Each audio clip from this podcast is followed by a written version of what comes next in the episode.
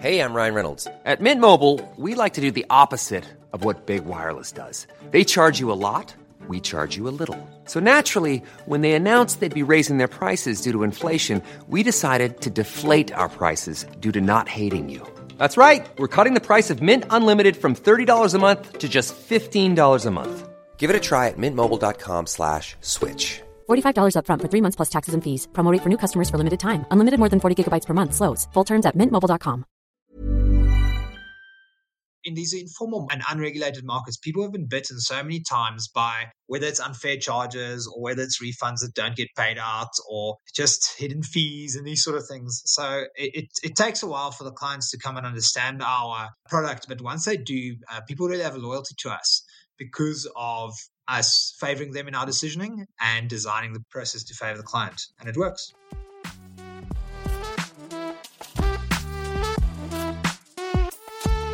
I have previously talked about how the first wave of African fintech was largely about finding innovative ways to leverage feature phone networks to provide very basic banking services.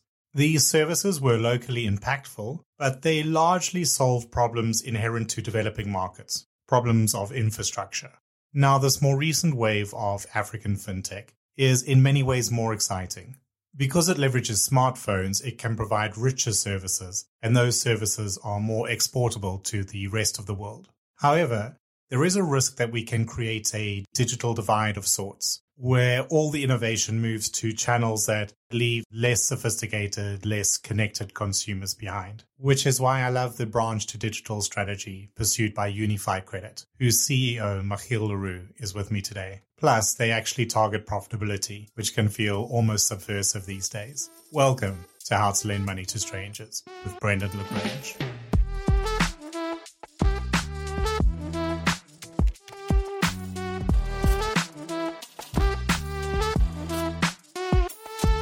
Michiel, welcome to the show. It's a pleasure to be chatting to you again after all these years. I think the first time we met, I was sitting with your brother in a Land Cruiser floorboard deep in the river, watching you as the younger brother get volunteered to swim under what we could only guess, I think, was the lowest strand of an electric fence.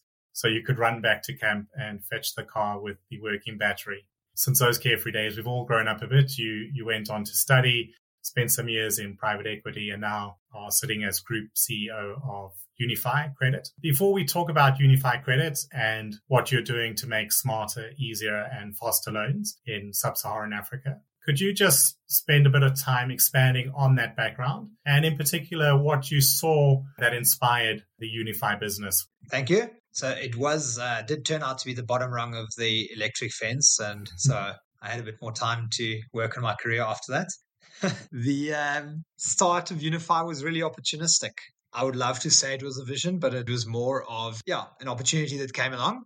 I was working for a joint venture between a South African investment firm and a East Africa based consumer goods and soft commodities trader, trying to build up a consumer facing private equity fund, which started okay, but then turned out quite badly for several reasons. And it never really got going. One or two investments became problematic, and then the investment appetite and the money just dried up. And I was in a space in my career where I had tried very hard to be an entrepreneur. I'd had a few false starts. I was living in Joburg, loving Joburg, but also quite keen to explore. And I was very much on the lookout when an email came across my desk from uh, an entrepreneur in Zambia called Charles Bernard, an ex South African. And he just told me that his business is up for sale. It was called Unity Finance, which is the root for the name Unifi today. And there's a lot of things that just got me excited about the business. So I did eventually go to visit him, had a look around, and eventually I took the opportunity to my employer. They weren't interested. So I uh, got some friends, fools, family money together and bought the company myself.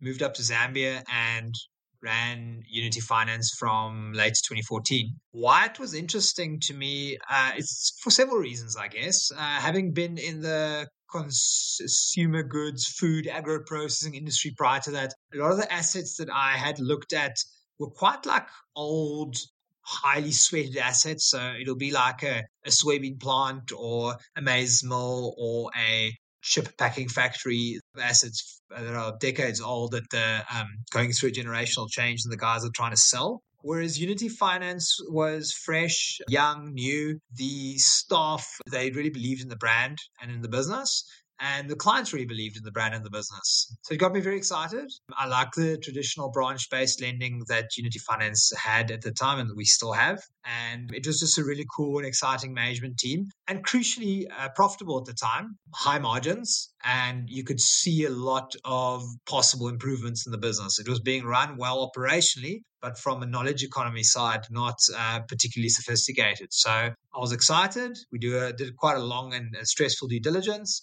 and eventually in April 2015 made the transaction to invest in Unity Finance, which later became Unifi.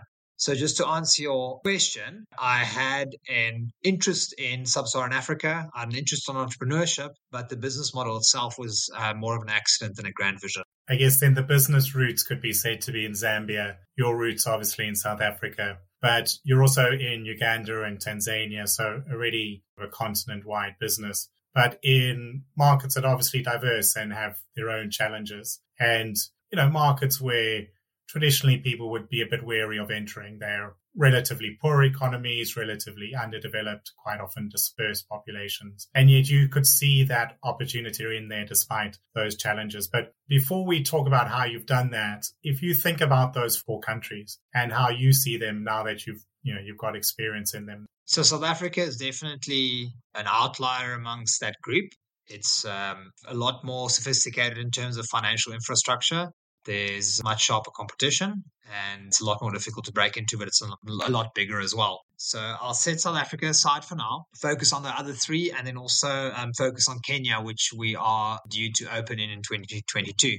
There are many similarities. They're all English speaking. Tanzania is a bit hybrid with Swahili, but they're all based on English law. The environments are data poor, and it's something that we battle with a lot.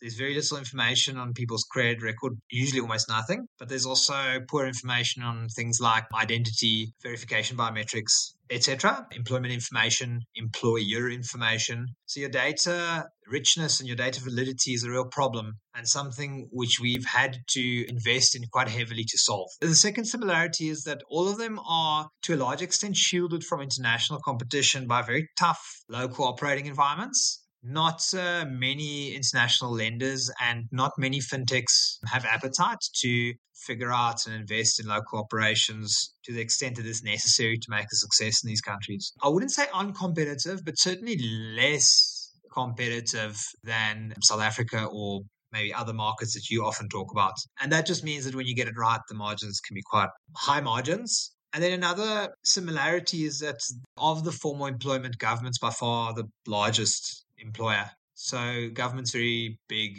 in our lives, not as a direct counterparty, but as an employer of our clients. Yes, I remember when I was lending in Kenya, the teachers' unions, the military unions, you know, those employer groups of the government. It's a stable employer. It's they get paid on time. Big difference in risk between that and somebody far less formally employed. Now, if I look at your, your tagline, you talk about taking smarter, easier, and faster unsecured lending solutions to underserved markets across sub-Saharan Africa. You've obviously already mentioned some of the challenges in terms of sort of hard infrastructure and data. But if I look at that tagline, I assume that you're leaning pretty heavily on the smarter part that you're using tech and data. You've already spoken a little bit about investing in that, but I assume that that's where you lean so that you're able to do it fast and easy. How have you made it possible to enter these markets where, as you say, it's a little bit challenging? Yeah, I don't think there's any magic in it, to be very honest. For our model, where it's a combination of branches and online channels, you need to have the patience of uh, rolling out a branch network and navigating the operational issues that come with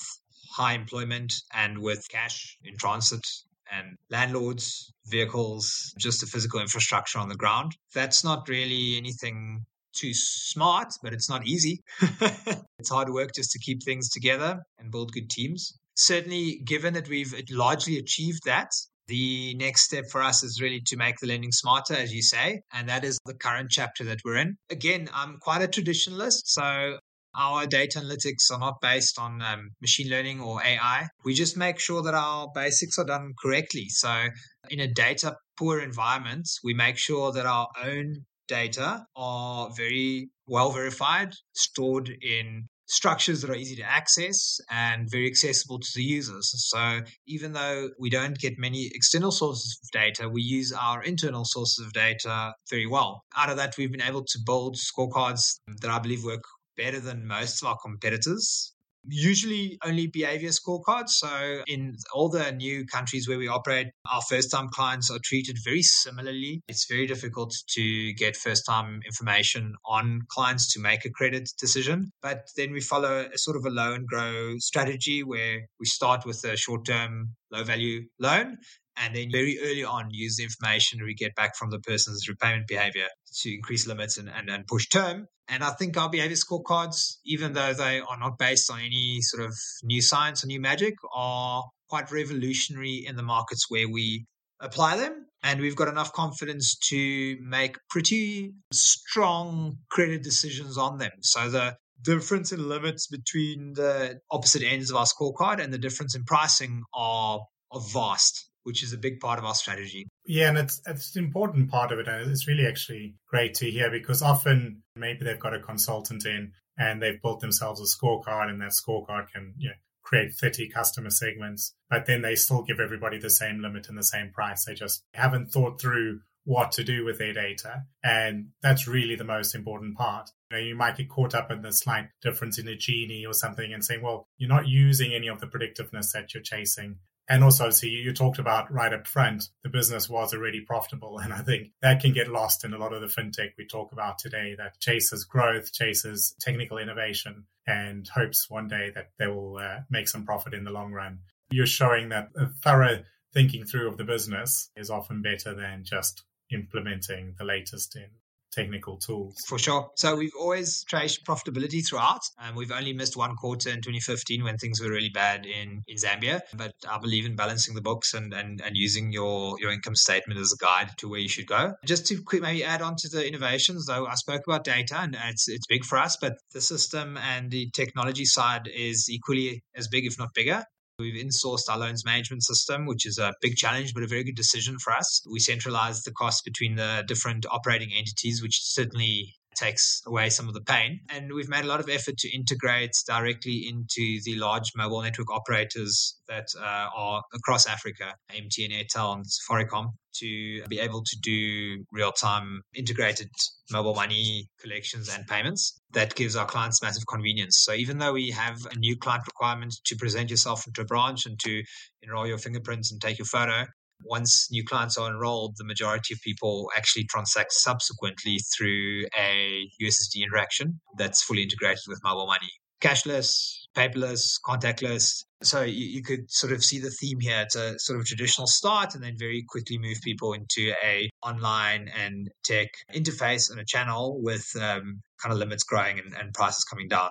Yeah, so I guess you're saying we're not going to just build a modern environment and hope some people filter through we're going to provide a route in so people can come in. We will validate them. It'll be secure. There'll be a branch if they need a branch. But once everything's digitized, we've got the data to offer a fully mobile solution, a fully online solution, and we can do that as well. And I think that's quite a important step in a developing market. Otherwise, people get stuck in a branch network because they need a branch, but the branch then is the only option. You're listening to How to Lend Money to Strangers with Brendan Lagrange. If you're enjoying it, now is a great time to hit that little plus button to subscribe. Let's get back to the show. You also talked about the identity earlier and there as well. You know, one of the big challenges that comes up often when you talk about lending in developed markets is this lack of a provable identity where you know, addresses don't always exist in any meaningful way. Even government records can be questionable it sounds like you've also invested quite a lot in getting those biometrics on board and being able to do a solid, genuine check of ID versus the old school uh, name and surname and date of birth. Very important. When you think about the customers you're serving and what, what they're getting from their relationship with Unifi, what would it have looked like if we talk about, say, 10 years ago, those sort of customers were looking for credit? What would their experience have been like? So I think there's quite a difference between government and private sector clients. Private sector typically collateralized lending. So either with a bank or a non-bank lender, a loan that's backed by tangible security, maybe landed property, maybe a vehicle through logbook finance, maybe if you're lucky, some sort of business stock or inventory or something along those lines. Government workers are slightly better served 10, 15 years ago saw the emergence of payroll deduction lending in sub Saharan Africa. I'm sure that's a story that you're familiar with. The way I see it is that there is a shift away from payroll deduction lending. There's a customer fatigue as well as a kind of a political shift away from it. So I see these markets moving to unsecured lending over the next generation. On payroll, I think the difference is perhaps also the valuing of privacy. So I used to work for a bank and we did payroll deduction lending for government employees. As I said, we would make a deal with something like the teachers union where you've got all the government teachers in a country and they would get a big discount on the interest rate. But anybody who went into arrears became a disciplinary issue at work. Of course, it's got an even worse history in some places. We're both sort of familiar with some of the bad history of South Africa and the mines where people would end up with negative salaries. But even when it was well controlled with affordability checks, there's still a bit of a uneasy relationship between your, you know, your HR uh, phoning you up and talking to you about your debt. So as soon as you've got another way to check that credit risk, another way to build those relationships, then I can see that people would start to say, yeah, I'm not so comfortable that my boss will also be looking over my shoulder at my finances. And yeah, and you know, informal lenders typically don't have a great reputation, but some of them are really good. Some of them aren't. But money lending obviously is one of the oldest occupations in the world. So everywhere you go, there are informal channels that, through which people can borrow. So people do have options, definitely. But the second part of your question was about the experience. So I, I do think we've changed the experience. Uh, we've got a very big focus on instant so that the credit decision is made at the point of contact with the client. So there isn't a centralized credit committee or a centralized decision making body that need to review loan applications. We do have some centralized checks that get done, but they get done while the person's in the branch. But that really transforms it for clients who enjoy the, you know, the, the fast experience. I think banks particularly have a really bad reputation. And even payroll lenders, a lot of the loans are actually originated not by the company themselves, but by loan agents, uh, sort of suitcase bankers. And those guys can often sit on a physical piece of paper that's been written on as an application. They can sit on it for a couple of days or even a week before it's eventually handed over over to the lender for the application to start. So, you know, clients don't don't like that at all. And then I think throughout the client journey, we've really invested a lot in making it slick and smooth and just ruling in the client's favor at every step. In these informal and unregulated markets, people have been bitten so many times by whether it's unfair charges or whether it's refunds that don't get paid out or just hidden fees and these sort of things. So it, it, it takes a while for the clients to come and understand our product. But once they do, uh, people really have a loyalty to us because of us favoring them in our decisioning and designing the process to favor the client. And it works. Yeah. And as you said, there is a sort of a, a tricky history in micro lending, or we've heard of really good stories like Grameen Bank in Bangladesh as well. But predominantly the headlines will be some of the more questionable practices. I was going to ask you about this, but you've already brought it up. Clearly, you've built your set of business around loyalty, around the customer. And it's good to hear that, you know, first and foremost, this is customer first, but also in a way that is just as a sustainable business. It needs customers coming back. You need to have that sense of communication and, and, and loyalty with them yeah, it's a tricky situation that um, we have with our clients, right? Because most of our clients are extremely grateful for our business, um, and then there is a proportion of our clients for whom it doesn't work out, and you know maybe feel very overburdened by our product. You know, it's pretty simple. If if that proportion is too large, then we we go out of business because we don't make money. If our collections are, if our bad debts are too high.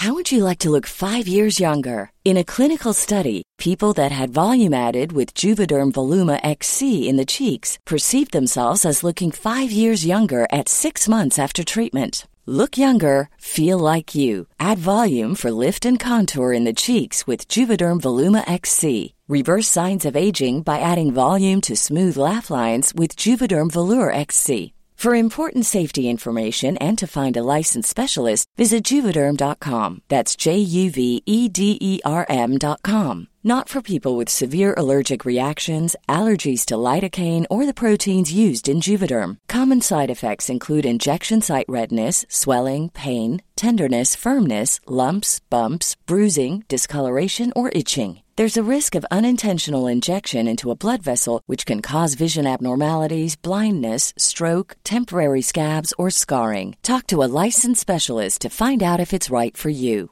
Hey, it's Paige DeSorbo from Giggly Squad. High quality fashion without the price tag. Say hello to Quince. I'm snagging high-end essentials like cozy cashmere sweaters, sleek leather jackets, fine jewelry, and so much more. With Quince being 50 to 80% less than similar brands. And they partner with factories that prioritize safe, ethical, and responsible manufacturing. I love that. Luxury quality within reach. Go to quince.com slash style to get free shipping and 365 day returns on your next order. Quince.com slash style. There's a couple of basics that you could do. There, there are unethical collection practices out there. I always feel that your collection intervention needs to be proportional to the person's debt and what they owe you. So it's pretty easy to avoid those things. By the way, our entire collections team are all female, so there's very little muscling going on. There's a lot of, a lot of verbal persuasion going on. But to keep the dignity in the collections interaction is also quite important to me. And we put these core values of ours in our core centers. And we actually do quality, audio quality checks in our call centers to make sure that people are persuasive, but they're not disrespectful towards clients. And, and people get disciplined for crossing the line towards clients, even in the in the late stage collection space, which is where you could most easily lose your kind of respect for your clients, right? Because that relationship is already broken down. And then the loan value and the interest rate is difficult, right? I mean, we are very expensive. We are very small values. We put a lot of thinking into the amount that we lend clients. Overcommitting the client is a very big danger from a business perspective, but also from the client's perspective. So we put thinking into our scorecards. We A B test these sort of things. We survey clients. We do focus groups to try and figure out what's the best amount to limit our clients to. And it's interesting the result of it, where particularly in Zambia, we've built the most impressive business, the most settled business. Our best clients are at interest rates that are well below the regulated caps in South Africa in, Zambia, it's unregulated. Not because anyone told us we had to, but because it makes good business sense. I'm a believer on the market and that the best guy will win. But um, I know that the industry gets some bad headlines, no doubt. Yeah, well, and I've always thought that the only time that that's the problem is when you're making the customer pay for your unwillingness or inability to properly measure risk, where you're just saying, okay, everybody's going to pay 70% the market will bear it, so I'm just going to do it. But clearly, with a model that is built on like that low and grow approach where you're using all your internal data with scorecards on behaviors. So it's a true reflection of their risk. And sometimes their risk is really, really high and they're going to be charged a very high rate. But it's directly proportional to what they're doing rather than, okay, this is just the average we charge everyone. And I think that's a lot more fair, even if that number is really high. It is self correcting naturally. It is what good data frees up that. But again, as we sort of said right at the start, if all you've done is built a business with clever scorecards and you haven't built a strategy around it to do A B testing, to do risk based pricing, to do risk based limits, all the data in the world's not going to help you. The business hit rock bottom in October 2015, uh, shortly after I invested or we invested in the business. And there was a big downturn in Zambia and a lot of our clients lost their job. About 20% of our clients lost their job over the span of two weeks. And at the same time, there was a, a walkout of some of the legacy management members who started up against us. It was very traumatic, very difficult, in, in, in a, operating in a country that's not my native country. And at the time, our business model was very simple, and our, our competitive advantage was really uh, sitting in the strong operations at the branches. You know, good customer service and good anti-fraud and these sort of things. And these competitors that started up against us from the inside, they were able to replicate what we did pretty easily and able to take away a, a big chunk of our business. And that's sort of when I resolved to go down a journey of building a smarter business because it just became very clear to me that you can run a business tightly, but you can never scale it up if operations and customer service is your only competitive advantage. What we've built today, or let me say what we're in a process of building and this journey we're taking, becomes harder and harder to, to copy without firstly, a long legacy of customer information, but secondly, the ability to digest and sensibly process that information and, and make strong business decisions on it. And I see that our pricing and credit limit decisions becoming more radical as time goes on. Whereas most businesses go the other way around. You know, as the balance sheet grows, people become more careful with their decisions. Our journey has allowed us to become more and more radical with uh, what we do, and it's just transformational for the success of the business. Yeah, and I think it speaks to that ability to to learn from the data that absolutely. And then speaking of growing, you're going live in Kenya this year. Do you want to talk about that and any other plans that you might have? I saw when I was googling it earlier that you've you've secured some financing uh, Westbrook, uh, which is actually where my brother works. So shout out to them. But uh, uh what are your plans? Kenya is very much part of the of the plan. We want to replicate the existing business model with a little bit of local flavor in terms of the implementation and the customer facing side of things in Kenya. It's a very big market. It's a market with incredible depth. It's a vibrant market and competitive. There's international fintechs in there as well. There's very strong local banks. So it's going to challenge our model and our ability to execute. So, I mean, that is very much our plan for 2022. There's a lot of internal plans as well of improving the existing businesses in um, Uganda, South Africa, and Zambia. We are divesting from Tanzania because of a shareholder dispute there. But the kind of longer term plan is to remain in lending. I see a dramatic shift in the whole sub Saharan region from secured lending, whether that's payroll secured or collateralized lending, into the unsecured space in the next few years as these countries industrialize and the financial infrastructure becomes more sophisticated and positioning Unified to be in the forefront of that of that movement. And um, I just see incredible growth in our markets and in our product. And um, lending is a complicated business and it's a details business. So even just doing the same thing over again, but doing it bigger, it takes careful planning and careful execution. So we're setting ourselves up to execute well. And I know you said you were hiring. If anybody wants to learn more to come work for you or to borrow from you or to uh, just learn more about what you're doing and maybe chat to you. Where's the best way for them to go find more information? Website, unifi.credit, or if it's work, uh, you know, career related, it's unifi.credit forward slash careers. And for any prospective uh, clients out there, it's uh, it's your nearest branch or the website. Don't know how many downloads you get from East Africa. yeah, we're still, well, we get a few. We get, uh, not, not, it's not our, our heartland yet, but I did a little bit of work uh, in Kenya 10 years ago now. I do try and uh, chase some people up. It is sort of the, one of the big testing grounds for fintech, isn't it, in Africa, that it's more of a developing market than South Africa, but it, it did a bit of a leapfrog in terms of mobile banking. It built up a little hub there of fintech, of mobile banking, fintech in particular. And it's not as scary, perhaps, to enter as somewhere like Nigeria, where it's obviously a bigger market, but uh, you know, at least from the outside perspective, a little bit more barriers to entry. So I, I, do see a lot happening there, and it, it's great for the market as a country. I always enjoyed working in and yeah, it'll be interesting to to watch your progress there. Kenya's great. I love the place. I've been up there quite a few times. Cool people, hustlers, really, really assertive, uh, busy thinkers. Uh, the Kenyans, uh, if I can generalize. Maybe to add on, then kind of the, the, plan for 2022 is we've been on this journey of um, you know this touch and tech strategy of ours, where the touch being the branches and the tech being the USSD mobile money, um, straight to bank website type of lending.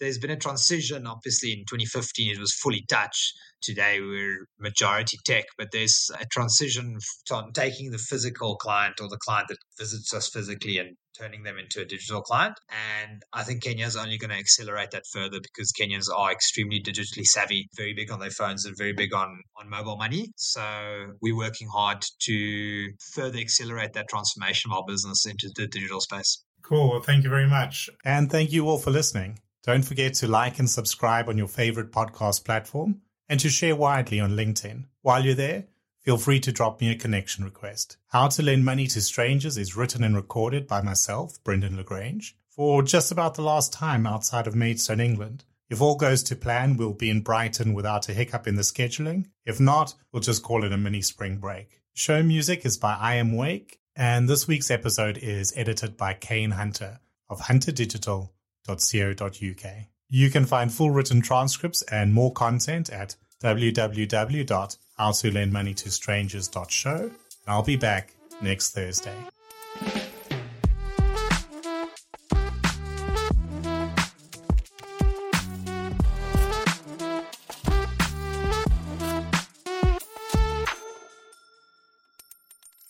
Hi, it's me again. My things are probably still in boxes, but the offer for a free signed copy of Draken or Butterfly Hill still stands. So if you would like one and you don't mind sharing your address, pop me a message on brendan at howtolendmoneytostrangers.show and I'll put one in the post as soon as I can.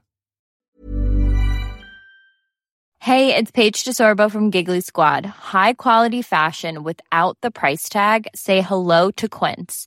I'm snagging high-end essentials like cozy cashmere sweaters, sleek leather jackets, fine jewelry, and so much more. With Quince being 50 to 80% less than similar brands. And they partner with factories that prioritize safe, ethical, and responsible manufacturing. I love that. Luxury quality within reach. Go to quince.com slash style to get free shipping and 365 day returns on your next order. Quince.com slash style.